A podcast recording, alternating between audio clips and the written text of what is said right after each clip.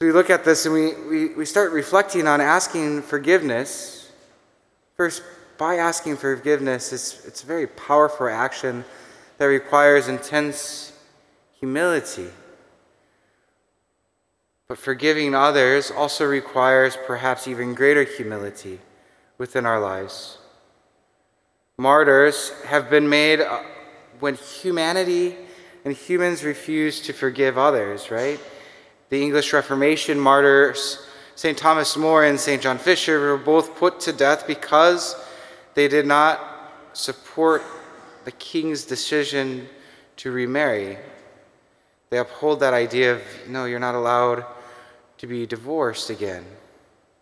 What if the king had displayed political mercy rather than vindictiveness in his response to these two defenders of the faith?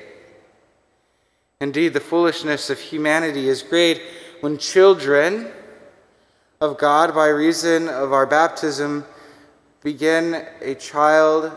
Being a child of God means that we do that we should only turn to God for forgiveness not out of fear or duty, but out of love, right? Out of love of saying, okay, I, I know I've offended you. I know that I've done something wrong. Please, Lord, forgive me. Allow me to share in that love again.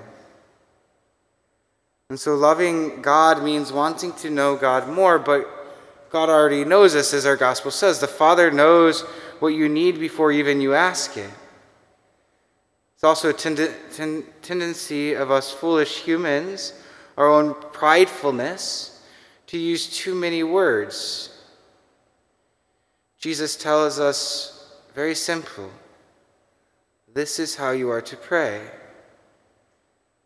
Not because Jesus doesn't trust us, but because he knows that we need his help already.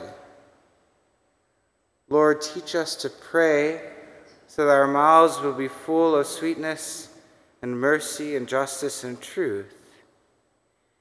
Teach us to pray so that our mouths will not sound foolish or prideful or arrogant, but are truly words that unite us in that relationship with our Heavenly Father.